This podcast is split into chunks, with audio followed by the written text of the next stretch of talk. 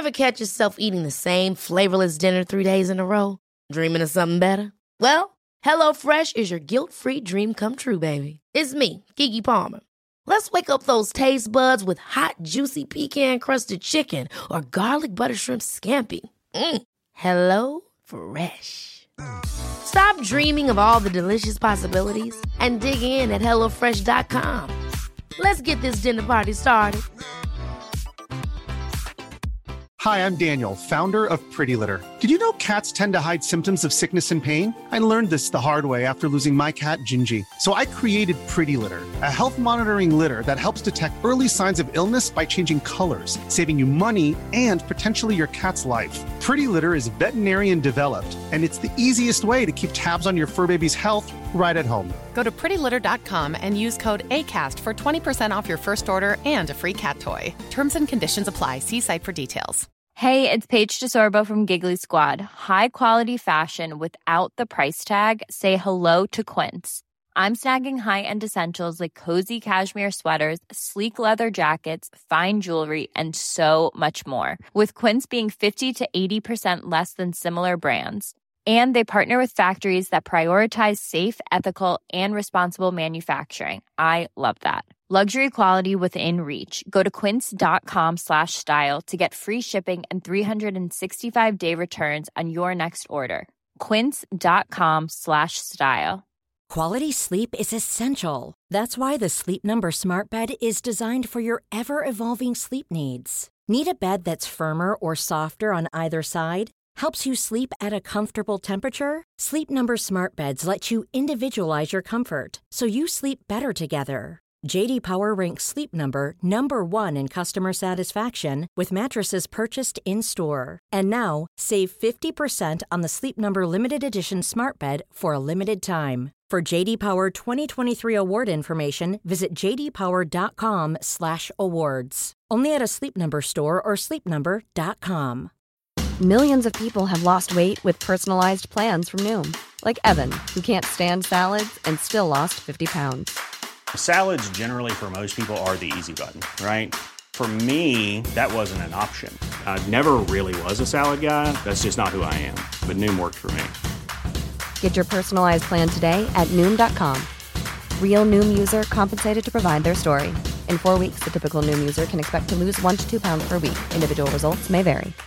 This is Paige, the co-host of Giggly Squad, and I want to tell you about a company that I've been loving, Olive and June. Olive and June gives you everything that you need for a salon quality manicure in one box. And if you break it down, it really comes out to $2 a manicure, which is absolutely insane. It's also so easy to get salon worthy nails at home with Olive and June. The difference between how your nails used to look when you did them yourself and now with the Manny system is a complete game changer. The best thing about Olive and June too is it's a quick dry. Dries in about one minute, lasts for five days, and full coverage in up to one to two coats. Visit oliveandjune.com slash perfectmani20 for 20% off your first system. That's oliveandjune.com slash perfectmani20 for 20% off your first system.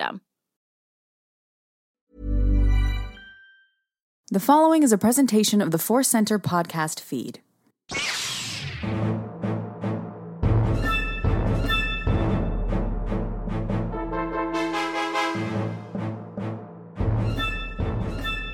From the center of the galaxy, this is a Force Center podcast feed. I'm Ken Napzok. I'm Joseph Scrimshaw. And I'm Jennifer Landa. And welcome to our show, in which we break news from a long time ago in a galaxy far, far away, which is also in our galaxy and often here in Burbank. Uh, at least, at least today's news, kind of, and Manhattan Beach. We're gonna, we got some news to get to. We got some awards to hand out. We got a great look into Star Wars past uh, with uh, an upcoming anniversary from this week in Star Wars history. But before we get to all that fun stuff, uh, we're going to remind you, we're going to get the business out of the way here. Today's podcast is brought to you by Audible. Get a free audiobook download and a 30-day free trial at audibletrial.com slash force center. Over 180,000 titles to choose from for your iPhone, Android, Kindle, or MP3 player. A little bit later, we'll have our Force Center recommends an audiobook we think you should try out on us. And it is one of those homework assignment books. Uh, one of those books we'll be reviewing soon, diving in. Uh, but that is uh, kind of, well, we have an update, Joseph, right?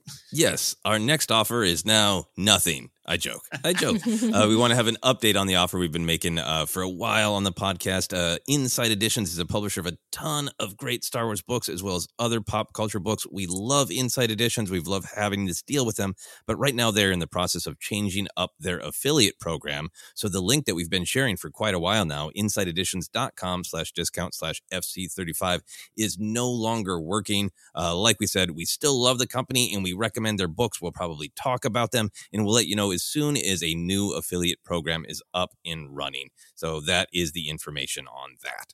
Yeah, thanks for a couple of Force Center friends out there kind of pointing out that they were trying to use the link to get the discount and all that stuff. And because of that, we were able to dig in a little bit more. Joseph got the information that's uh, valuable to us and all of you, and we'll update you like Joseph said. All right, uh, Life Star Wars Adventures. Uh, I, you know, uh, Jen, uh, get in here. Uh, you know, I have a boring one. How was your weekend? Mine was kind of boring too. I was like, what did I do this weekend?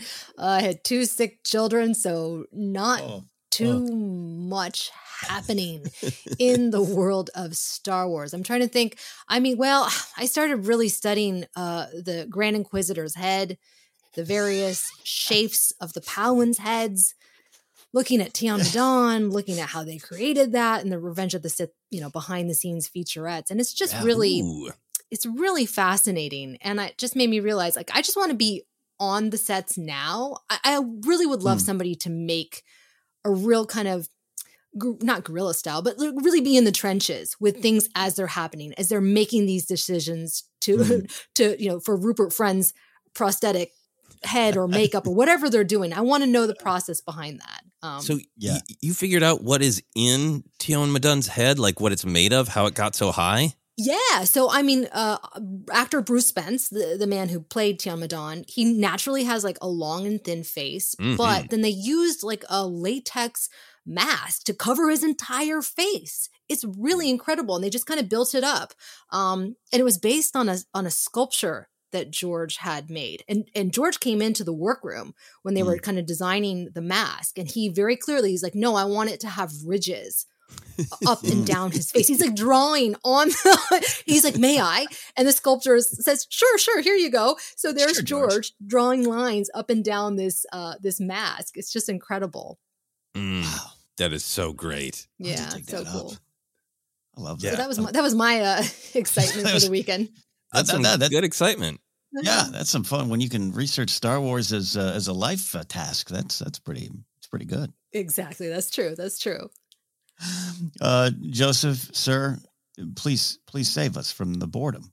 Oh, uh, I don't know if I can quite handle that. Uh, that task. Uh, had a good uh, busy week of uh, lots of fun creative work, and that's always fun to uh, mix that with Star Wars. Talking about Star Wars so much uh, does help me in my own kind of creative journeys, both behind the scenes and thinking about the kind of stuff that I want to create, all that kind of great stuff. But then my Star Wars adventures were kind of accidental. I talked about this a little bit on our Clone mm. Wars report. Uh, my wife has dance rehearsals on Tuesday nights that started in the last month or so. So now Tuesday night is my movie night. I can watch whatever I want.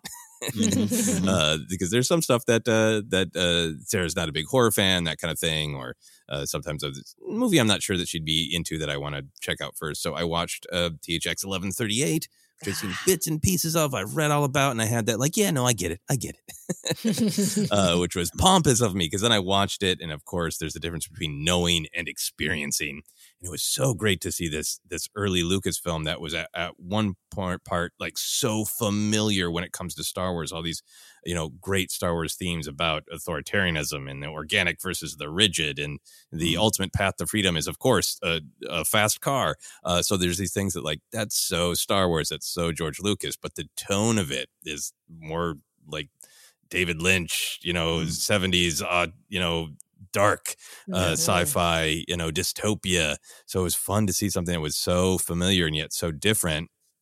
And then uh, my wife and I have also just uh, started uh, rewatching the Indiana Jones movies. So mm. week ah. before last, we watched Raiders of the Lost Ark on Sunday, and then we didn't discuss it. And we're just like, should we watch Temple of Doom this Sunday? So we did. As we're recording, watched Temple of Doom uh, last night, and that was fun to just be reminded so much to talk about of Temple of Doom. I know there are things yeah. that uh, people don't like for many different reasons. yeah. I will asterisk that, note that. I know that. Yeah. Uh, but for me, um, it, that's such a reminder of just like that adventure serial. Yeah.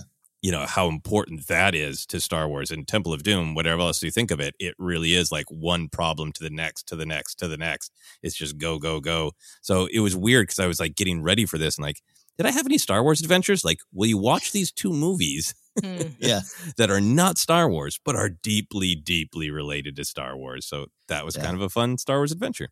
And That's yeah, you got to yeah roll around Club Obi Wan. Uh, I still love that sequence too. Oh yeah, no, that's great. That's great. So Yeah. Ken, uh, I, I, I my yeah. exciting adventure was I watched two movies. So I bet yours is just as exciting as that. Uh, no, no, I watched uh, uh, some documentaries uh, uh, this weekend. Had a chance to do that. Uh, Grace is uh, out, of, out of town, and uh, I had, uh, you know, it's much like you. You know, again, just like, all right, cool. I can, I can invest in some things that normally maybe I, I wouldn't because she's not interested in and, and that kind of stuff. And, and we, we, we share the TV remote pretty well, uh, to be clear. But uh, did that. But on Sunday, I, I have a, my tax appointments coming up. So Sunday, I, I did the pre-tax research, pulled the notes, going to QuickBooks, all those adult things, and I felt I was in the part of Phantom Menace no one wants to be in, which is the taxation and trade routes. I just felt so lost in that, and it was an all day. You know, it was a uh, couple hour. I'll get this one. I'll have a little snack and I'll knock this out in the afternoon. Nine o'clock. I was still like, oh, can I write off those comic books as well? Uh, so it that. Research. research it is indeed so uh yeah i just i felt like i was in that corner of star wars uh, no one thinks is fun but is necessary yeah, right. I mean, it's it's kind of important to our lives, and if not thrilling, uh, definitely stressful. Like Obi Wan Kenobi sensed Yeah. something's not right. Something's not right and, and it really did rob me of some direct star wars time because i was going to get ahead of some of our clone wars report uh watching uh which we got the great arc with uh the big great arc with with maul Savage Opress and palpatine and kenobi and Satine, the, the season five stuff, and uh, I couldn't get to it because I was still writing off expenses, which will hopefully include Disney Plus, in which I'm trying to watch the Clone Wars on. So there you go. It all comes together. it all does. Well, uh, we've got some news to get to, and and uh, two big stories that we're uh, going to cover here today. This one kind of popped up. Say d- during the weekend. It's always so weird now, even to track where the news comes from. Sometimes, like, is it a tweet? Is it a rumor scoop or Hollywood Reporter? You know, and then sometimes it's three days old by the time I pay attention to it. Uh, this is one of those stories, uh, but I'm excited to report Christopher Lloyd is making his way into the Star Wars galaxy. The Hollywood Reporter revealed that the veteran actor will be in the upcoming third season of The Mandalorian in a guest starring role. Of course, no det- details on the role have been revealed, but let's dream it up. Let's speculate, just speculate on what this could be. Uh, what do we want Christopher Lloyd to be doing in the Mandiverse? And just maybe some general thoughts on Christopher Lloyd. Jennifer, we'll start with you. You know, I would love to see him in a partnership with Peli. Uh, those two screwball comedians coming together. That would be obviously very, very fun. But what I also think might be fun and what I could see actually happening is him being a character that's very likable, who we think is an ally of Mando, but then who double crosses him. Um, Ooh, yeah, I think that that would be really interesting. Uh, and they said guest starring. So Yeah. we are assuming that he's going to be in multiple episodes, or at least he has a big enough role. He's not he's not just a Yeah. co-star where you come in in one line and then Right. you're out. Um, Yeah. And he's I looked on IMDb and he's listed in the, the first episode. So right out Mm. out of the gate, we're gonna get his character. But it's it's exciting. It's really exciting that he's he's coming into the Mandoverse. I do love that. That's some great, yeah, yeah. Guest star and co-star and all those uh, SAG titles that you got to pay attention to, or it could just be a general term here. Joseph, thoughts on Christopher Lloyd himself and maybe what he might be doing in the Mando Mando show. Yeah, I love that he's here. He just has such uh, gravitas and such, Mm. you know, uh, uh, history. And I love that if you're trying to kind of cast him to his roles, he's got an interesting mix of roles, right? He's like Mhm. Mhm. kind of most famous for the, you know, lovable but weird, you know, befuddled scientist, you know, from Back to the Mhm. Future, uh, arguably most known. It's, you know, Yeah. but so so you can kind of go with that of like, is he going to play, you know, some great Star Wars scientist? Like the Clone Wars animated series has a bunch of dangerous scientists who invent bad things and have uh, weird accents, right? So true. so you could, I'd love to see that on on screen. You know, like a scientist who's developed like a dangerous machine to burrow to the core of Mandalore or something like Mm. that. Um, he's also got such a history of comedy, as, as Jennifer said, but also like he's played some good villains. Um, Mhm. He is legitimately scary. People kind of, I think, poke fun of it, but in Star Trek Three, is is the Klingon villain. He's legitimately scary. It's Yeah. Judge Doom and Roger Rabbit. He's the main villain, right? Right. Um, so I'd be interested to see him in some sort of villainous role as well, like some uh, not physically doing the action himself, maybe because he's 83, but some like warlord, you know, living in Yeah. some ruins, you know, who betrays Djarin and that kind of thing. Um, last wild thing, it's, I don't think it's going to be this, but I kind of almost any older charismatic actor, I want them to play uh, an imperial dignitary or a Sith, an ancient Sith fanboy. That's what I want him to be. See, if this had been a casting for Andor, I'd be right there with you. Um, this is a dignitary. This is absolutely imperial dignitary.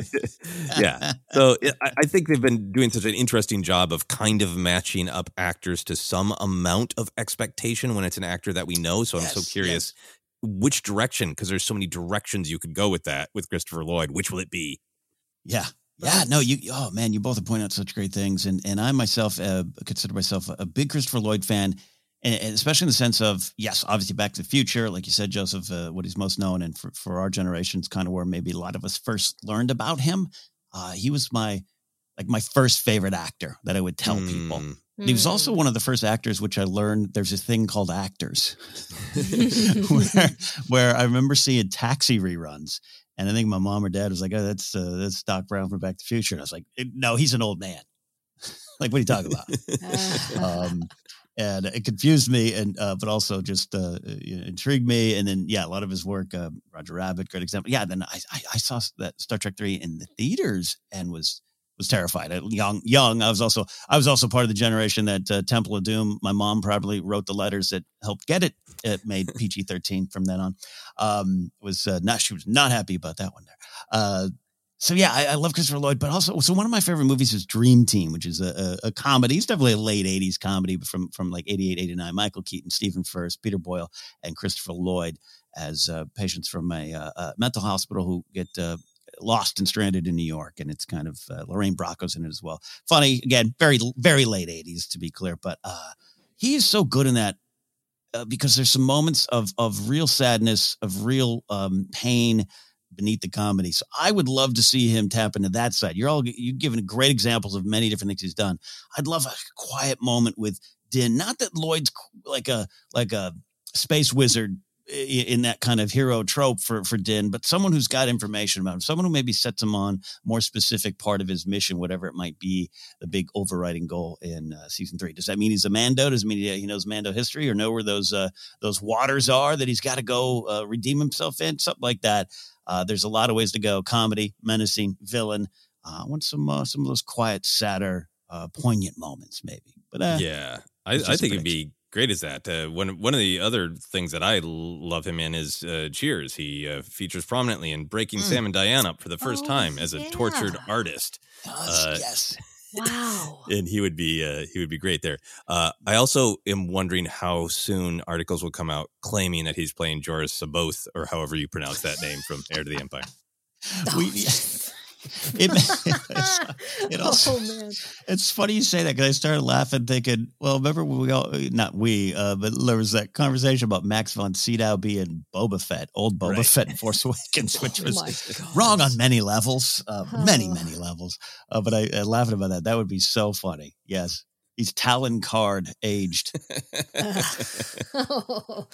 Uh, I I can't even believe I forgot Clue, Professor Yes. Plum. Professor Plum. Oh god, and he was really unlikable in that role. Intention, you know, he's great, Mhm. but he's his character is not likable. So Yeah. yeah, God, what a what a, a wide variety of roles he's played over the years. My gosh. Which, Yeah. which reminds me that we now also need now Michael McKean in Star Wars too. oh, oh, he's one of my faves. Oh, I, I that could be happening as we speak, and it just hasn't broken yet. Make it so. Uh, so uh, that they're uh, shooting right now. The, the show's still shooting uh, out there in Manhattan Beach. You know who knows? And he, you know, very well. He could be a, he could be a droid. He could be uh, voice uh, some kind of uh, animal. I, I saw one tweet of like, what if he's voicing Grogu? oh my gosh. that made me made me laugh. Great, great Scott did. Uh, the Mandalorian, uh, you go, you both have touched on here. The Mandalor- Mandalorian has established this kind of year to year tradition, and we can throw a Book of Boba Fett in that as well, of uh, fun, almost nostalgic castings, and maybe even more importantly, out of the box choices for a lot of these performers. And Joseph, you're right. A lot of them to expectation. Michael Biehn coming in, and he's he was a Michael Biehn character. Mm-hmm. Uh, Amy Sedaris is uh, doing kind of a, a, wild, almost sketch comedy like character that I think has grown on me and grown on a lot of people, but just worked her way into the, the ver- universe pretty well. Uh, uh, uh David Pasquesi comes in and is and is very much doing a comedy role in Book of Boba Fett. Uh, what do you what do you both think about that here, Jennifer? This idea of are we enjoying these castings? Is it kind of fun to think Michael McKean could he be in it? Like who who else could be in Star Wars that we haven't thought about? The casting on these shows are genius because they're pairing great character actors with great roles, right? I mean, you have mm-hmm. N- Natalia Tena from a lot mm-hmm. of things, Game, Game of Thrones, uh, Harry Potter, uh, mm. who's playing the, the crazy twee, as they called her, right? Or Clancy mm-hmm. Brown as as Burg, yeah. or obviously Amy Sedaris, Carl Weathers, um, Nick Nolte. Yeah. I mean, the list goes on and on. And mm-hmm. I think what these actors do so well is like we can go, oh, I know that person, but they don't detract from the story like an A-lister yeah. celebrity would, mm-hmm. you know? Mm-hmm. And they're able to make the most of their scenes. Uh, so they make their their scenes memorable, but they also fit the tone of the show. Yeah. And I also think that it's very intentional that they're they're picking a lot of comedic actors mm-hmm. because it just it brings a little bit of, of life to the show. But as we all know, comedians can be, you know, comedic actors can be very good at, at being serious and playing dark roles and getting to the depth when they need mm-hmm. to. So, because comedy is much harder to do than than drama, in my opinion. Um, so, I just it's just genius the whole mm. thing, and it just makes it so fun to watch. In my opinion, I mean, I could I could yeah. I want to do like an actor studio on this because every choice is so good. Oh, yeah. No, you're, you're bringing in some names I, I kind of even forgot or uh, overlooked just because now they're just part of their uh, uh, uh, Clancy Brown, of course, uh, is doing so so well, and I just I just loved him in, in, the new Dexter. He's got a long career, and you just oh. yeah, he's obviously mm. the voice of in, in Savage Opress uh, doing that. Yeah, he's got a place in Star Wars, but just uh, you know, it was it was beyond just fun. It was like it worked. It worked in a, in a different way. Yeah, great stuff. Joseph, your thoughts on these castings here? Yeah, no, I think Jennifer makes a lot of uh, great points of like they uh they all have this great splashy uh sort of press. Like we're talking about Christopher Lloyd because he's Christopher Lloyd and we can think of a million roles. So mm-hmm. they have that sort of um stunt casting in terms of press but yeah. then in terms of the actual show, they just bring all of this skill in gravitas, you know? Mm-hmm. Um, I, I, don't think it has to just be older actors, but that's what mm-hmm. a lot of it has been is older actors, right? And yep. they have chops in comedy, action, uh, drama, uh, and can just really, really bring this like depth uh, that goes along with the silliness, right? Mm. you know that that we've talked so much about. Like, yeah, he's an Ugnaught. He's the little pig man. yeah, yeah. Uh, but great performance by Misty Rosas in the body, and then Nick mm. Nolte bringing that weight. You know, so you're getting the theme of the first season from the pig man. yeah. Uh, and then I think also they've done such a great job of either leaning into the cultural knowledge of the actor or maybe even pushing against it a little bit, right? Mm. Um, yeah like Werner Herzog, right? The line, yes. "Can I offer you a libation to celebrate the closing of our shared narrative?" like that line would have been funny from anyone, but that's the kind of thing that like you ask Werner Herzog, you know, what the meaning of his film is, and he says something kind of oddly structured but beautiful and weird like that. So you're you're kind of leaning into it, but it's also weird because he wouldn't normally be there. Uh, Michael Biehn, that that you know, you knew exactly who that character is because we've lived with him as a seasoned, brutal fighter for decades. Yeah. Uh, even Bill Burr, Bill Burr's got yes. that. Like, what's mm Bill Burr doing in Star Wars? Where ultimately what he does, particularly in the second season, is that mm. character mm is like Bill Burr's actual comedy, somewhere between a realist and a cynic, challenging yeah. other people's points of view and just poking and poking and poking, going, "Why do you mm think that? Why do you think that?" You know. Mm-hmm. Right. Um, with and then Boston like with, accent. With a Boston accent. exactly. It works somehow. Uh, and then I think you know, Ken, you and I have talked mm. about this a lot. You really pointed out the the power of Danny Trejo's real life, but but really taking the image of Danny Trejo is th- this cultural like he is the badass, right? You know, Mhm. he, he can you know break somebody's spine by snarling. He's a badass, right? So Mhm. to have him in that scene that is about that's not all that I am.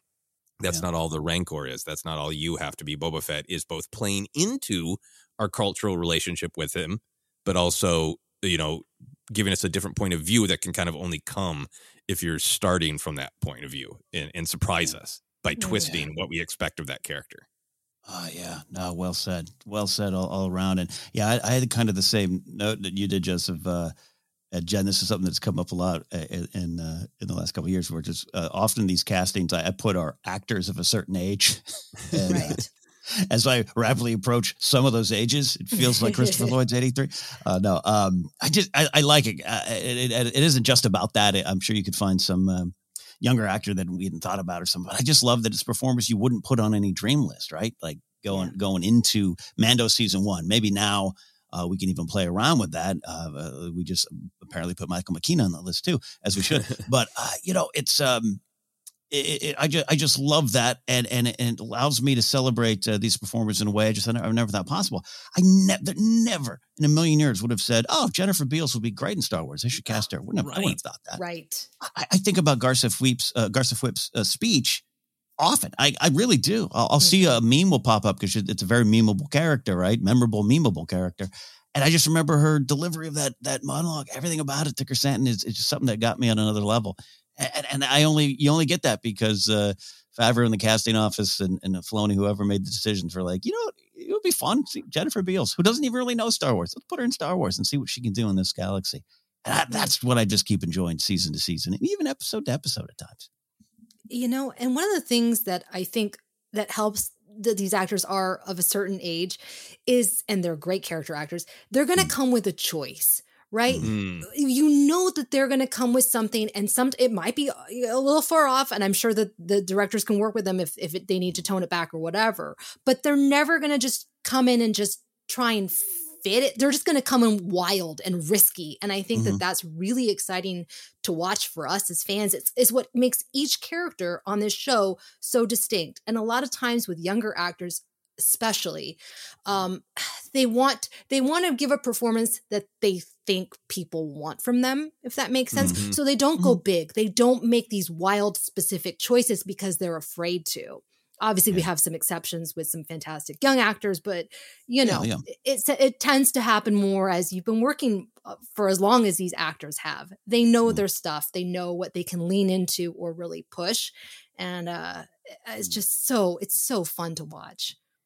Yeah, and I think also like so many of them probably have, obviously have had great experiences, but they've also had not great experiences. Mhm. And given that all of the sort of information about what it's like to work on Mandalorian Book of Boba Fett is a sense of play, right? That you're not coming in to and, and doing some like, you know, kind of scene where it's like, we're going to do 87 takes and I need you to get this inflection exactly correct. That it, everything about it instead is like, right come on in and play. We, we, we- we've built this large playground called the volume, and there's going to be some weird suns behind you, and then we're going to play, you know? yes It's worked so well. Hey, hey, Jen, you mentioned Carl Weathers. It's like now we almost just take it for granted. He's he's a part of he's Greef Karga now and forever, and he's part of the show and directing. What a big chance that they that he, that they took on him, even though he's probably like, yeah, why why aren't more people taking chances on me right now? I got a lot to do here. And then even that we, we were talking uh, in the Art of Mandalorian book, Joseph and I did that Star Wars rank this weekend. There's a quote from Favreau, like, I, you know, I knew he was a director. I, I just we put it put it let him go do his thing on this particular episode and he killed it he's going to be directing again. I just that's one of the things I, I think i do love uh this uh, the, these shows so far and we'll see if it continues with uh, kenobi or or Andor if it's just a, a team Favreau thing. I, I don't know. I don't know. Um but it's it's been a lot of fun and christopher lloyd's on the list. Do you uh, do you do you do you both have any names that pop up kind of immediately? We didn't really prep for this but any names that pop up or you're like sure why not? Let's do it. Oh, to, to put Yeah, to put people it- in? yeah. I mean, this is my answer for uh, a ton of things, but uh, uh, Peter Capaldi, uh, uh, Mm. the who played the Twelfth Doctor, um, he's Right. he's got such a just weight and intensity. He plays lots of different characters. Uh, he was just in the Suicide Squad movie, but I, I want to see him in pretty much everything because he's got that mix of uh, great comedy, and then he can just look at, at any character and you just feel the weight of like this man has been alive and he's seen things. Yeah. Mm. and that's I, I like that mood. I love that. I love that. That's a great choice, Jen. Yeah, you know, I just finished watching the After Party um, on Apple Plus, and obviously Ben Schwartz is is great, but uh, his Sam Richardson, he was in that movie with Christopher with uh, Chris Pratt. Yeah, he's great. He was he was in Veep. Oh, and he was in Veep. He oh, I didn't Veep, know yeah. that. Uh, oh. oh yeah, I was was in looking at his IMDb. Yes, yes, Yeah. yes. And I Yeah. once drunkenly accosted him at a wedding. No, really? he was he was uh, my friend Josh McCugo and Amanda got married. And I was I, was- I officiated the wedding. He was at the he was there, and uh, after you know you know five drinks in, walk up and I was like, "Hey, being crazy, just love you in the office." And we took a photo, and he was wonderful. Yes, I love. He's super talented. He's so great. So good, so funny. But he can, yeah, but he can also go to the depth. You know what I mean? Oh, I'd love to see him. I want to see him everywhere. Although now I can, I should go back and watch Veep. I've only seen a little bit of Veep. Oh God, yeah, that's a different conversation. When he shows up, it's something special. Something special. How about you, Ken? Uh, you know what? It's funny. I, I was trying to think. You, again, you literally you could go in so many different directions and everything. And, and I was trying to think, well, who's big in like my own mind? Who's someone that I loved and, and cherished and and was part of my pop culture discussion for so long, and then kind of isn't for various different reasons, even though he's still out there doing things successful. Um, I don't know if this would work, but I don't know if any of these castings would have worked if you'd told me before. Uh, I, I want to put Dana Carvey in Star Wars. my, my early 90s SNL high school Ken really wants to see Dana Carvey in Star Wars. Oh yes, uh, as the church lady would say, that would be very special. Yes. And then, yeah, and then, um, and I know this is very close to your heart too, Joseph. I would love to see some uh, old MST3K people. I mean, you imagine Oh. Joel Hodgson in Star Wars? Oh yeah, no, I mean, there's uh, so many wonderful people uh, involved with that who would be amazing. Yeah, yeah. Get, get my friend Bill Corbett in Star Wars. exactly. exactly. Well, we're just spitballing, having fun with these castings, but we'll see what Christopher Lloyd uh, does in the show. Like I said, that could be a voice, could be this, could be everything. We will find out. We'll let you know on any more casting updates. Indeed, we're going to take a quick break. And before we do, we're going to do that uh, audiobook recommendation for you now. Our Force Center recommends. Joseph, what do we have? We are recommending the next High Republic adventure. It is called Mission to Disaster. It is by Justina Ireland, and we're looking forward to diving in. We're going to dive in soon. Download your free audiobook today by going to audibletrial.com slash force center. Again, that's audibletrial.com slash force center for your free audiobook. All right, quick break. When we come back, more news here on Center.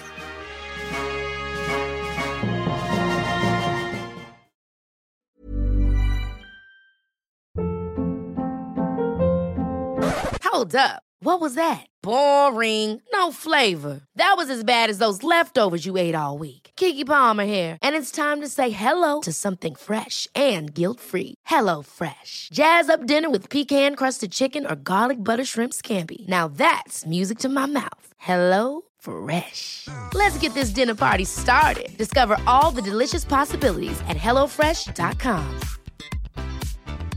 A lot can happen in three years, like a chatbot may be your new best friend. But what won't change? Needing health insurance. United Healthcare Tri Term Medical Plans, underwritten by Golden Rule Insurance Company, offer flexible, budget friendly coverage that lasts nearly three years in some states. Learn more at uh1.com. Quality sleep is essential. That's why the Sleep Number Smart Bed is designed for your ever evolving sleep needs. Need a bed that's firmer or softer on either side? Helps you sleep at a comfortable temperature? Sleep Number Smart Beds let you individualize your comfort so you sleep better together. JD Power ranks Sleep Number number 1 in customer satisfaction with mattresses purchased in-store. And now, save 50% on the Sleep Number limited edition Smart Bed for a limited time. For JD Power 2023 award information, visit jdpower.com/awards. Only at a Sleep Number store or sleepnumber.com. Hi, I'm Daniel, founder of Pretty Litter. Cats and cat owners deserve better than any old fashioned litter. That's why I teamed up with scientists and veterinarians to create Pretty Litter. Its innovative crystal formula has superior odor control and weighs up to 80% less than clay litter. Pretty Litter even monitors health by changing colors to help detect early signs of potential illness. It's the world's smartest kitty litter. Go to prettylitter.com and use code ACAST for 20% off your first order and a free cat toy. Terms and conditions apply. See site for details. Hiring for your small business? If you're not looking for professionals on LinkedIn, you're looking in the wrong place. That's like looking for your car keys in a fish tank. LinkedIn helps you hire professionals you can't find anywhere else, even those who aren't actively searching for a new job but might be open to the perfect role. In a given month, over 70% of LinkedIn users don't even visit other leading job sites. So start looking in the right place. With LinkedIn, you can hire professionals like a professional. Post your free job on linkedin.com slash achieve today. Millions of people have lost weight with personalized plans from Noom, like Evan, who can't stand salads and still lost 50 pounds. Salads, generally, for most people, are the easy button, right? For me, that wasn't an option. I never really was a salad guy. That's just not who I am. But Noom worked for me. Get your personalized plan today at Noom.com. Real Noom user compensated to provide their story. In four weeks, the typical Noom user can expect to lose one to two pounds per week. Individual results may vary.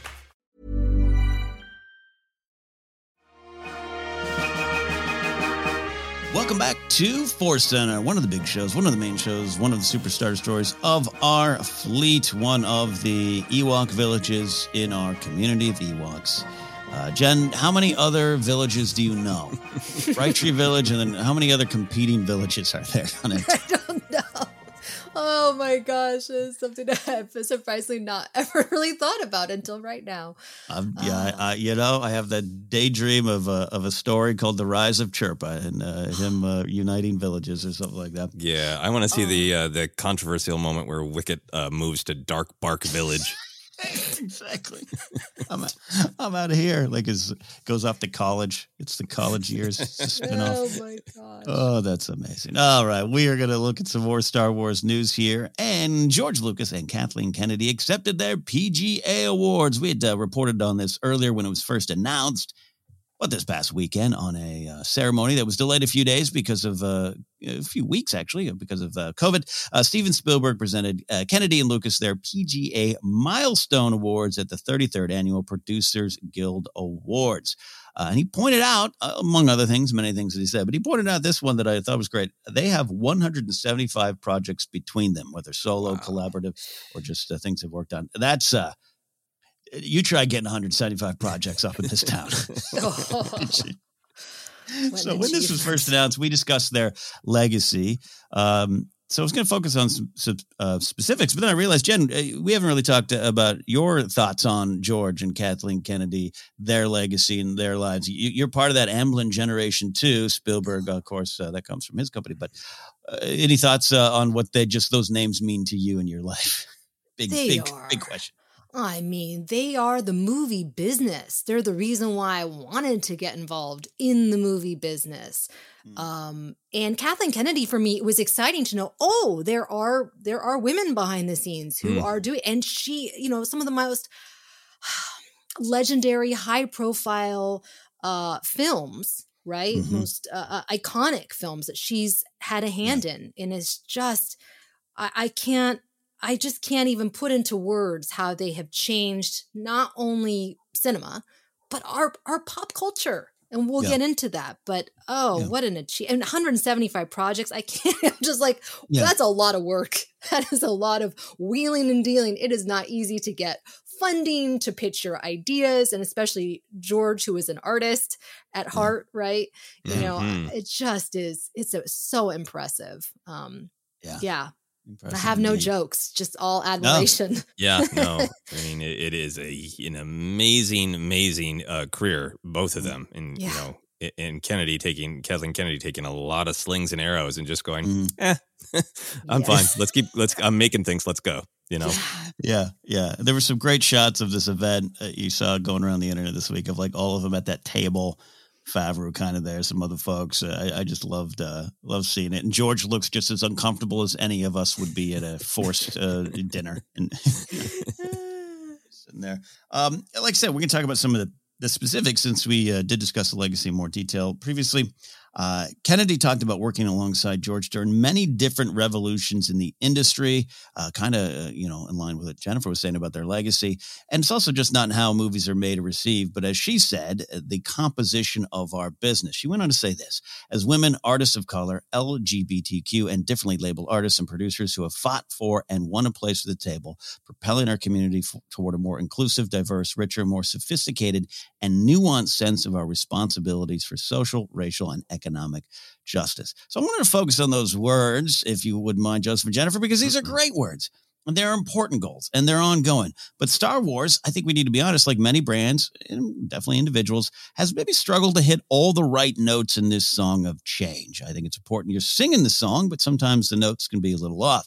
Uh, I'm reminded of the need for the Blackout uh, Star Wars Eclipse campaign. That comes to mind. The in stories uh, issues uh, like the Tusken Raider uh, and, and Tuskens of the Dune Sea controversy in the book of Boba Fett, uh, which both had great storytelling and maybe uh, didn't end in, in the best way for uh, many, many people. And it was a, a good discussion point, at least. Um, so I want to ask you guys this. It is a big question. It's a tough question, but what do we want to see from Lucasfilm slash Star Wars and that brand going forward to keep in line with this quote from Kathleen, which again, I, I, do like these words, but what do we want from them, Joseph? Um, you know what? Uh, uh, since we're talking diversity, I'm going to go ahead and let Jennifer start. Jennifer, you're up. um. Oh man. Yeah. You know. I mean, this could be like there's a lot. This this is a lot, right? There's a lot to talk about. I think the biggest thing. There's two things. Number one, I see Lucasfilm and Disney as like a big ship that we're trying to mm-hmm. steer the other mm. direction. Right? It's gonna move slow. So mm-hmm. I want to celebrate the changes that they've made and the the strides that they've made well we can also challenge them too because i think sometimes people only want to challenge them but they've also done some great things that mm-hmm. we've seen more recently with Deborah Chow helming the Obi Wan Kenobi show. Um, we have Leslie Headland, who is doing, uh, you know, Star Wars acolyte, and she is an openly gay woman. And I think that's the key, right? Is to hire people not just on screen, but on screen is only a reality because of the people who are making it writers, directors, producers, creative executives, all the people, casting directors, all the people behind the scenes needs to be diversified. So it's not just one person who's speaking for, you know what I mean? Like uh, they have one black writer. It's like, well, what do you think? How can you speak? It's like, no, right, you right. have to have a, a broad team. And I think that that will really inform what kinds of stories get told and who is going to tell them who the actors are on screen. Um, yeah. But I think that there's been a, a lot of great things and a lot of things that they definitely need to improve. So both things mm. can be true, I guess. Yeah. Yeah. Yeah. Both yeah. things can. Joseph, yeah. Yeah, no, I think uh, I really uh, agree with Jennifer. I think it's great to compliment uh, the steps that have been taken while also, you know, criticize the missteps and uh, ask for more steps. Mm-hmm. And I think that, I think obviously I, my interpretation is that Kathleen Kennedy knows that, which is why she's coming out and saying this. You know, mm-hmm, saying mm-hmm. this is the journey that we're on. This isn't the uh, you know triumphant party because we did yeah. it. Right. This is the journey that we're on. Um, mm-hmm. And I think the big thing is, yeah, uh, people telling their own stories. Uh, and or diverse teams like the High Republic. Obviously, the, the High Republic mm. team doesn't represent everybody, but the fact that that is a team of creators and there's a diversity of perspectives within uh, that group of creators. Uh, I think sometimes when we think about Star Wars, we really think of like who's the writer, director, producer of this one show, you know. And mm-hmm. I think the High Republic being a part of Star Wars as well, um, it, the publishing side, but the fact that it's a team of people with lots of different perspectives, I think is great. So I'd be happy to see more of that. But also for like on-screen things, yeah, I, I think we really need. Um, I want everyone to see themselves in Star Wars, but I think a big part of that, like Jennifer was saying, is uh, everyone getting a chance to tell their story uh, via mm-hmm. Star Wars. So I think you know I would love a Doctor Aphra show, and I would really want that to be you know written and directed um, by women and uh, and Asian people. You know, mm-hmm. um, I would love more uh, LGBTQ plus representation on screen. The the publishing side has been doing uh, uh, uh, introducing a lot of characters, uh, but I think we'd all like to see more on screen. Um, if there is more great storytelling with the uh, with the Tuskens of the Dune Sea, uh, that would be great if it was written, you know, by native and indigenous people. Um, another one that we've talked about a lot over the years is boy would i love to see some on-screen stories that are really uh, star wars stories that are about mothers written and directed by mothers. Uh, it, yeah so and then i think for me the to kind of pull back and like the value of it i think one of the things that's so great about star wars is it's always done a really great job uh, of what i think myths and great writing should do which is it, it speaks uh, to the universal through the specific. Um, and and taking all of these like you know it's so weird that you can relate to the the space fantasy wizards with the laser swords and the lizard bounty hunters uh, but we can because they are going through things that that we understand and we see and and what i love about diverse storytelling is that it can celebrate uh, what is different uh, via the specific uh, but then through that you get to the universal of what is different but also connects us all Yes. And Star Wars is, is so great with all of its it, these big themes that truly affect everybody, that every culture, uh, mm. human culture has thought about, you know, of, uh, our relationship to one another, to the mythic, to pacifism versus violence, to found family, uh, rigidity versus organic. What does that mean? What do you value? On and on. All these great themes that are nostalgia that are baked into Star Wars. Every culture has a viewpoint on those. Uh, so to see other voices and other experiences commenting on these common themes of Star Wars is really exciting. Mm-hmm. Mm. Mm. Yes. Yeah, I'm with you both on there, and I, yeah, I certainly I think Joseph would agree. You know, I'm not in the best position to say things are better. That's not something I'm here to say, but I do really like what uh, you, you started us off, with, Jen, of, of uh, uh, a ship.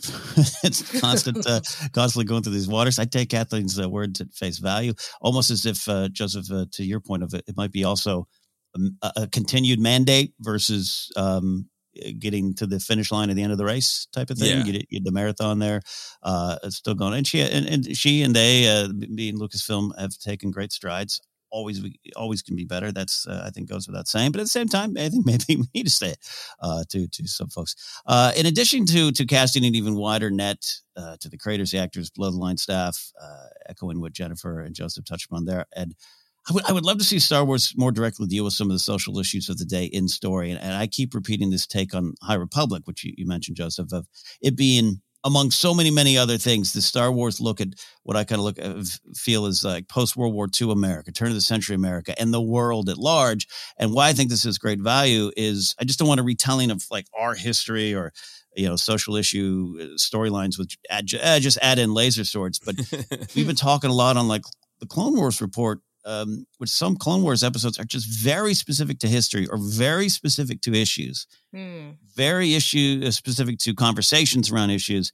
Uh, but but Star Wars kind of has a, a, chance to look at these key issues of our life uh, as they evolve and, and, move us forward in, in, the best way possible. It, it's this idea that Star Wars is offering a look at what could be, and I think that has great value when you're having these discussions. And I know it has for me personally, someone who's changed and grown uh, over the last few years in, in, in different ways where just in breaking down Star Wars and seeing what's there in the stories, seeing the basic themes, the hope and the compassion, the empathy, and all that kind of stuff, but seeing kind of what you were talking about, Joseph, uh, how, how the value of the connections, the value of, of, of everything there that I wouldn't have seen would have been blocked by whether it was being blocked by myself or just being blocked by bubbles and and and and think you know like-minded thinking or whatever you might say that would keep me back from looking at things a different way.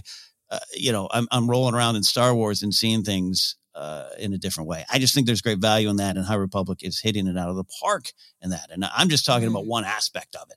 I mm-hmm. always talk about Eisenhower building the freeways, and now we got hyperspace routes and stuff like that, and that's just a starting point. Um, so, anyways, I, I would love to see that too, and just being more directly taking on some of those issues. And I do think, uh, you know, there's a thing of uh, Star Wars. A lot of Star Wars is it's it's classic tropes for a reason, and it is uh, is it's it's a Star Wars play on uh, you know, homages to films and genres and styles because it's so much of what George was doing. But George was also pretty specific in what he was talking about. And I, I think if you're not careful, I think we saw a little bit of that with Book of Boba Fett in the conversation around the Tuskens. It, it can really lock you into some story beats that uh, yeah, many people just might want. They get the story beats, they just want to might might want to move past them or just be looking at, at at the whole story in a different way then. Oh yeah, that's a Western thing. Yep, I get it. Where I get where it's from, but maybe we could do something else with it. And I just think um, that's kind of one one way to look at it, at least for me.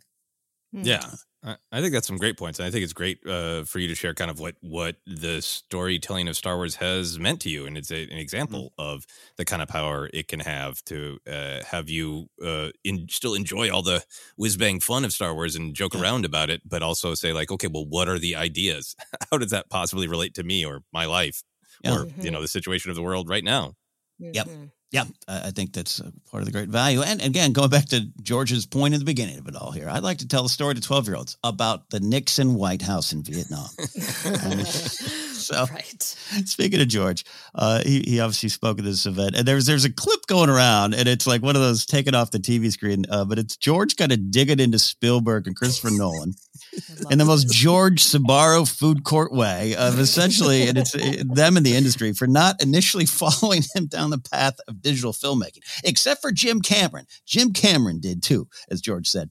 Uh, technically, uh, first of all, did you guys see that clip? We're both we're all laughing, but you, what did you yes, think of that? I watched it. Uh, I'm not exaggerating. I watched it five times in a row. It's so good. It just, it's like I live for that kind of that kind of George those George, George- moments. George oh, energy. I love it. like you kn- you know uh, his wife his family uh, someone around him was like George you're gonna have to wear a, a, a coat and tie for this event you're gonna have to Yeah, and he's like, okay, but I'll but it'll be plaid. Because if you look close, it's a dark blue plaid. He's like, I'm not giving up the plaid though. can I can I wear my white sneakers yes you can but but just so he had that energy it's great it's great It's Spielberg kind of laughs it off but you know uh, this is part of what uh, George has done and technological advances are always a celebrated part of Star Wars' uh, history uh, I really think so but they have uh, always they've always been a focus uh, for George. Al- al- it- Almost like he's go with me, like he's more proud about that than Star Wars itself, right? Yes. Hmm. Mhm. It, it- it has that energy, and so I want to ask us as, as fans of George, and, and and most Star Wars fans are. I put quotation on most. There's some who might still have some issues, despite what uh, people forget about the prequel era and and, and uh, whatnot. But as fans of George, who grow, grown up with the Star Wars franchise, have you found a change in your own celebration and knowledge of the tech side of him and the franchise more than uh, you know, maybe on the same level as the story side, Jennifer?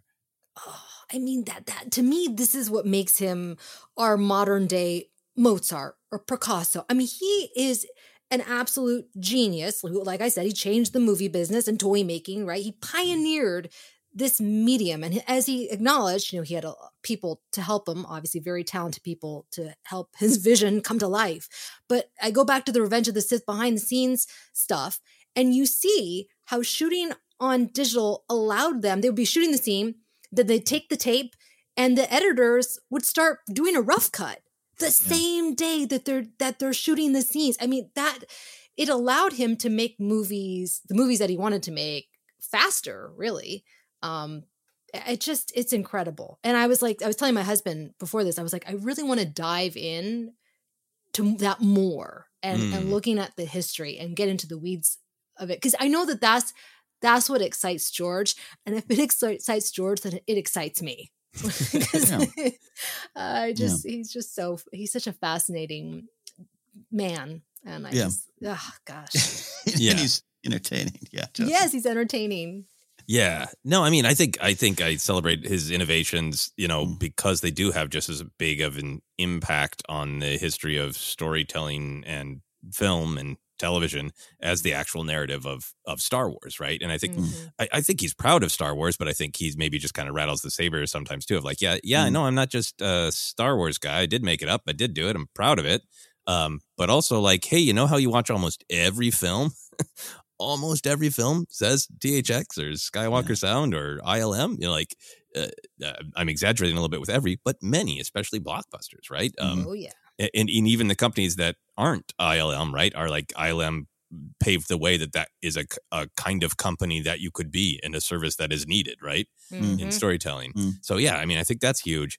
I, I think this whole video is fascinating because we're, we're kind of joking and laughing. It, it- Lucas really does remind me of that that family member that you invite to a party or a family function with the full knowledge that he's going to say some wild, disruptive bleep. You know, like Yes. like you you can invite him you can invite him to whatever but you we could invite him to the seven year old's birthday party but you know he's gonna say some stuff right i mean you can't contain him he's, can't- he's he almost gonna be like you expect me to stay within these lines so i'm not going to because you expect that of me you know Yeah. um that sense of being rebellious but also like within that ken to get back to your actual technology Mhm. question, you know, I think there is this actual legitimate tension with him where he feels like he's being celebrated and still looked down on at the same time. And I, I Mhm. think that's what's eating at him as he's sitting there at that table with his his good friends and, and he's being celebrated, right? You know, and Yeah. and this happened to him with Star Wars.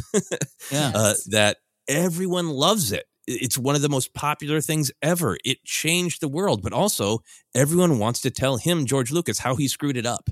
Right. And now that he left, everyone wants to say there was never any problem. We love you. Come back. like so he's he's stuck in this place of tension of like you love me and yet you look down on me or there's always like George Lucas greatest ever. But, you know, Right. uh, and I think he's at this at this ceremony getting an award surrounded by these other filmmakers that that he's being said like yes you are on the same level as all of these greats and he's like yeah but they all make fun of me Yeah. because because they they think uh, for this part for the technological part they think i'm less than you know Yeah. Right. uh, and he's literally saying that, right? He's like Spielberg, Marty, Christopher Nolan. They're all like, "Uh, digital. That's not movies. That's something else. Like, it's not subtle. That's literally what he's saying. Of like, you've invited me here to give me an award, but I'm calling you out because you also kind of think that I'm not deserving of it. Yeah. You know? I made my silly little space movies. You know. Yeah. Yeah. Mm. So I think that's fascinating. The final thing for me that I wanted to focus on is I did I did like that he said the the quote I wanted to make it easier to make movies and to bring Mhm. my ideas in my head to life. And Mhm. ultimately to me that's what matters the most is, you know, uh digital cinema has created much more access to storytelling. Obviously there's the super high end digital effects, but then there's just the like you can make a movie with an iPhone, right? Yep. Um Mhm. It's and I think- democratized it.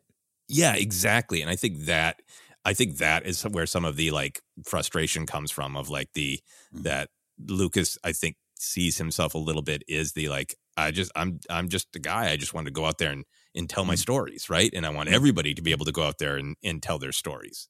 Mm. Mm. There's almost like an elitist kind of thing, and not not like elitist in that way, but kinda.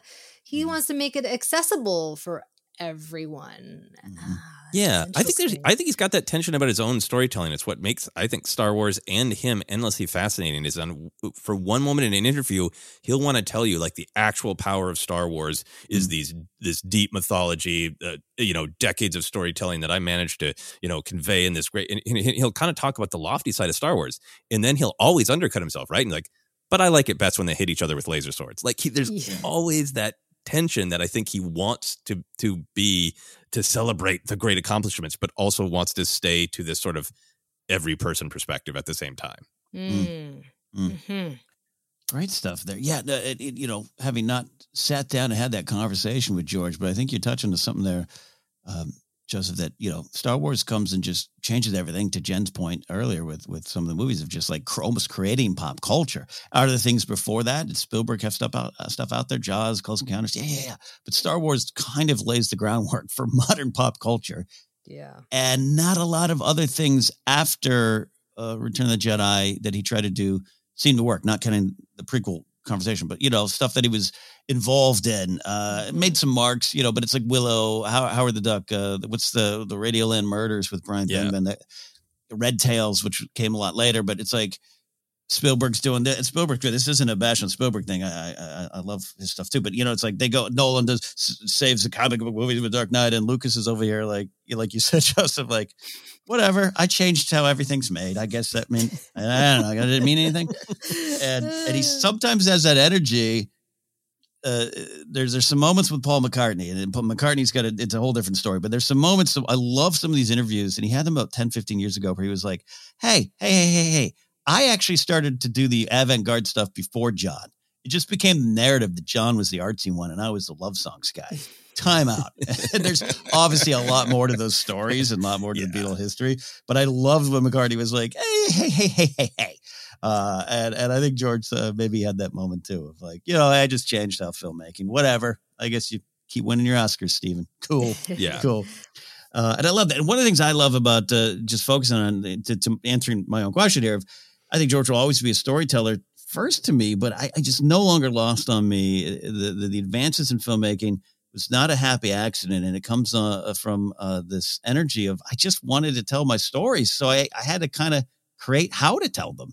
And that includes finding people out there who wanted to create the how with them and in many cases for him or alongside him. And I just I love that kind of creative energy too, where it's like uh, things I wanted to do didn't exist, so I created it, and then that leads to some of the things you're you both talking about. Of now you can shoot an iPhone, whether it's direct and everything. You got, you know what I mean? It's that spirit of it that everyone can do this. Because going back to look at Empire Dreams when the documentary starts, George is like, "Yeah, so the studio system was in place. That wasn't good. It was collapsing. So, uh, you know, I, I wanted to move beyond that and make movies about myself. So I love that, and I celebrate that a lot more than I ever did growing up with George. Yeah. I also think like with uh with everything we're saying with uh, the tension and with Spielberg, it is fun that clearly they are friends and they are joking with each other, Oh, right? yeah. Even if they have an honest disagreement, they're also joking about it. I love that. He's like, "Where's Steven? I'm to I'm going to you know, it's like a roast. I'm going to rib him about not liking digital." And Steven Spielberg doing the the film crank gesture Yeah. back at him is the, Yeah. of Yes. actually cranking the film is is hilarious. So it is Yeah. it is great that it, there is clearly still like that is an actual friendship even though maybe there is this disagreement about technology. Yeah, Mhm. absolutely. Love that. Well, they both uh, deserve these milestone awards as producers, and I love was conversations about defining what a producer actually is for, for them, and it was a fun little th- clip to watch. So if you guys haven't taken it in out there, go ahead and uh, listen. And uh, that is our look at Star Wars news this week. As always, little stories out there. Little rumors, tidbits, some scoops. Be careful if you don't want any spoilers. There's some uh, scoopy spoilers going around uh, with Mandalorian, so uh, be careful of that. Before we close the show, we're going to do our In Star Wars History segment, looking ahead to Star Wars past, some anniversaries coming up this week. Uh, one that, that I found really interesting, especially uh, on the week we're talking about Christopher Lloyd. We are certainly in Kenobi season, and this week we have a fun anniversary on March 25th, 1976. Oh, I was a, just under a month away from popping up into the world here and saying hi. Variety magazine reported that Sir Alec Guinness was cast in an upcoming space fantasy called Star Wars. Guinness's role was described as a bearded old desert rat who was once a leading general in galactic wars. Not wrong, not wrong. Uh, we talk often about how Guinness's performance helped build so much of the Kenobi character we love. So I wanted to talk with you both here. What are what are some of your favorite Sir Alec Guinness moments that help make this crazy old space wizard such an important part of Star Wars? Uh, Joseph, we definitely have to end with you because this is Kenobi season is is Joseph's season And- That's as well. Uh, Jen, do you have any uh, any moments with Sir Alec Guinness?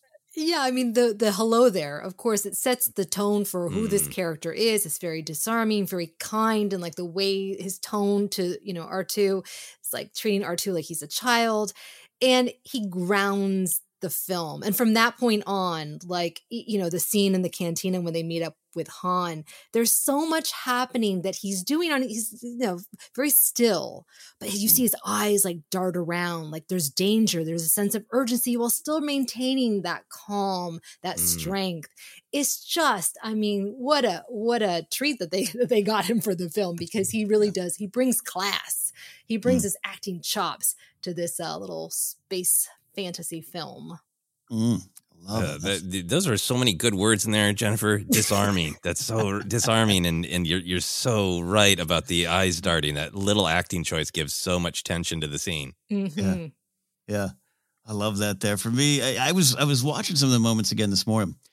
I kind of love Return of the Jedi Kenobi, old uh, sitting Force Ghost Kenobi, just delivering the hard news, not really apologizing, but possibly on the cusp of another failure. But he's just really, uh, you know, the whole certain point of view conversation, which is so interesting. I just love, I love kind of things about it. There, I was, is, is he like, you know, I would love to hear your analysis on beat by beat, Joseph, but just like how much is he playing with Luke? Like, um, well, I guess the Empire and the Emperor have already won. Whatever, whatever. You know that kind of reverse psychology.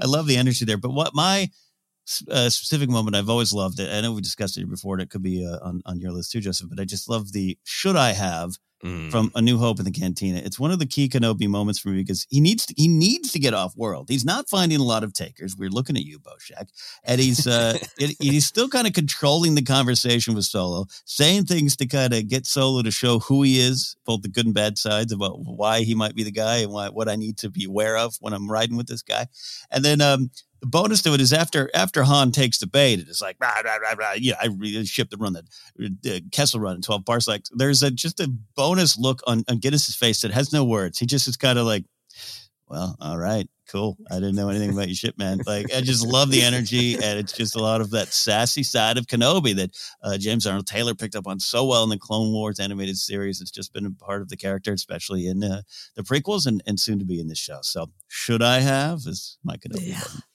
Yeah, that that is an absolutely great pick. Uh, I love that you you pulled this out, uh, Ken. Um, I'd love knowing that in the Twin Suns episode of Rebels, uh, when Maul calls Kenobi a rat in the desert, he is quoting Variety from 1976 in his description. Right. now I want to see a Photoshop of Maul actually reading that edition of Variety. And a rat, a bearded rat in the desert. Once a leading general in Galactic Wars. Look at you now. Essentially, it. I mean that that March 25th. They were right. They were right. They were dead right. Yeah, I mean, you guys have both really touched on a, a lot of it. I think that it is absolutely that that sly humor that adds to just sort of the, the power of the film. You know, especially in New Hope, it's so uh, it's so uh, fast and fun for the time. Uh, but he, he grounds it not only with like the weight of the performance, but also just the sort of wry humor, the older perspective, the the should I have. I love uh, when Luke's kind of trying to tell him about uh, yeah, there's some kind of mission, and he's like, I, I seem to have found it. right? He's so he's so calm and confident. So there's that that wry humor, but I think maybe for me in, in A New Hope, the biggest thing might be the sense of mystery. Uh, we always talk about uh, tip of iceberg storytelling in Star Wars, particularly in New Hope, where it just gives you a peek of this vast galaxy with this vast history. And I think it's one of the things that so intrigued people of wanting to know more and uh, making up adventures with action figures. And a lot of that is on Alec Guinness uh, and his performance as Obi Wan Kenobi. Right? You get the Mhm. sense that there is so much history and feelings and secrets to this old man, this old warrior and wizard, this mentor. He knows so much, and he is only just barely hinting at the tip of the iceberg of what he knows and we don't yet know, right? And that the the younger characters don't know. I mean, like the weight of uh, a name I've not heard in a long time, uh, the drop of the Clone Wars, uh, even the uh, you know I shall become more powerful than you can possibly imagine. Me, like Mm. uh, obviously he's talking about becoming a Force spirit, but fans to this day debate that, right? Of like, what exactly does he mean? Why is he taunting Vader with that? Is that really powerful? Like, even that phrase is this great. Uh, like, I have opinions about what it means, but I think for a lot of fans, it's still a point of discussion and mystery. And how does he know that? What does he know? It's just, um, it's just the weight of the mystery. I think that that he conveys so much with the little looks that you guys have described and represents that that tip of the iceberg feeling that drew us all in. Love it. Yeah. There's the, the space between. I'm not quoting the Dave Matthews song. It's just the space between the, the moments and the beats and and a, and a true actor, a, a sir for a reason. Uh, uh, uh, that just uh, so great and uh, love that um, he was uh, he's our Kenobi and set the standard. Set the standard. Yeah. So Mm-hmm. a fun look back that's coming up here at the end of the week, March 25th, 1976. That is the end of our show here, our Star Wars news show. Always a lot of fun. Uh, we're going to let you know where you can uh, find us. We're on Twitter at Force Center Pod. We're on Instagram and YouTube as well. Facebook page is Force Center Podcast. We're available on a lot of podcast spots, including Apple Podcasts, Google Podcasts, Stitch- Stitcher, TuneIn. Uh, just search and find us. Merch available at teepublic.com slash user slash Force Center. Get your shirts before you head to Star Wars Celebration. Yeah, that way we can point at you from across the room and give you a thumbs up. All right, thumbs up guaranteed. You can support us directly at patreon.com slash force center. From there, you get into our Discord server, among other things, including our uh, bonus monthly show, Will of the Force. But in that Discord server, you find a good place to discuss Star Wars, all sides of it, with some Force Center friends. You can follow me at Ken Napzok go to my website, kennapzok.com. Get information up there on an upcoming show all the way in June. June 4th, I'll be at the Troubadour doing comedy at that uh, venerable music establishment going to be a lot of fun information on my website. We always like to highlight charity uh, uh, spots locations causes things close to our heart. Uh, this week uh, i'm highlighting uh, the gofundme for the kiev independent. Uh, this is my personal decision. You can look at it if you want. Um, uh, this is where I've been getting the most consistent uh, and trusted news on the ground of what's actually happening out, out there, which is uh, pretty valuable um, when you consider what's going on in Russia, where uh, a lot of um, news just being blocked, misinformation put out there. So uh, you can go to their GoFundMe, GoFundMe.com slash F slash Kiev Independent dash launch, or just search for it on their uh, Twitter page. And uh, that's uh, my choice this week. Uh, Joseph, what do you got? Yeah, you can find me Twitter, Instagram, TikTok is at Joseph Scrimshaw, and you can check out all of my other uh, comedy adventures, past and present and uh, future. I'm sure at some point, the future Mhm. happens at some point. All on my website, josephscrimshaw.com. I'm going to continue to highlight uh, the organization Vote Forward. This is an organization that allows you to uh, print out letters and then add your personal uh, reasons why you vote, why you think it's important, and then these uh, letters are sent uh, to voters to encourage them to vote. They've done studies. This works to increase the turnout. Uh, I do not think that voting solves everything, but I think it is a thing that is in our power that does make a huge, huge difference uh, on every level. So if you're interested in writing some letters, you can check it out at Vote Forward. That's votefwd.org. Jennifer. Yeah, you can find me on Instagram, Twitter, and Facebook at Jennifer Landa, and my TikTok, which I have more videos coming soon, uh, at Jennifer Landa 1138. And today I am spotlighting the World Central Kitchen, which is a nonprofit that was founded by um, Chef Jose Andres. He, they provide meals in the wake of natural disasters, and right now they've opened a kitchen and food supply depot in Poland, right on the border of Ukraine. They're serving hot soups and other dishes 24 7 at eight border crossings, and you can find out more about their work at wck.org. Great stuff. Great stuff from both of you there. Thank you all for listening. We love covering the news, looking back, and just sharing our love of Star Wars. We're so happy to have you all here on the command deck with us. So uh, that is it. So for Christopher Lloyd and all the possible characters he'll be played in The Mandalorian, we'll see you next week. This was Force.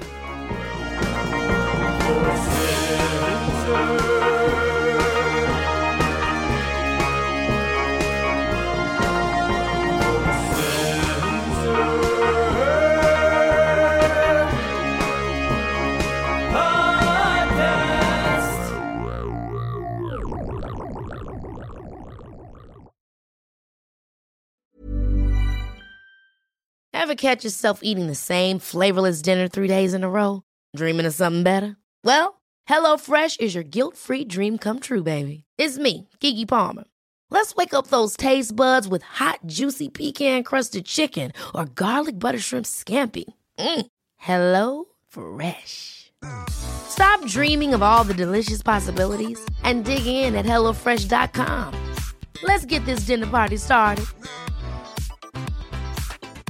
Hi, I'm Daniel, founder of Pretty Litter. Did you know cats tend to hide symptoms of sickness and pain? I learned this the hard way after losing my cat, Gingy. So I created Pretty Litter, a health monitoring litter that helps detect early signs of illness by changing colors, saving you money and potentially your cat's life. Pretty Litter is veterinarian developed, and it's the easiest way to keep tabs on your fur baby's health right at home. Go to prettylitter.com and use code ACAST for 20% off your first order and a free cat toy. Terms and conditions apply. See site for details. Even when we're on a budget, we still deserve nice things.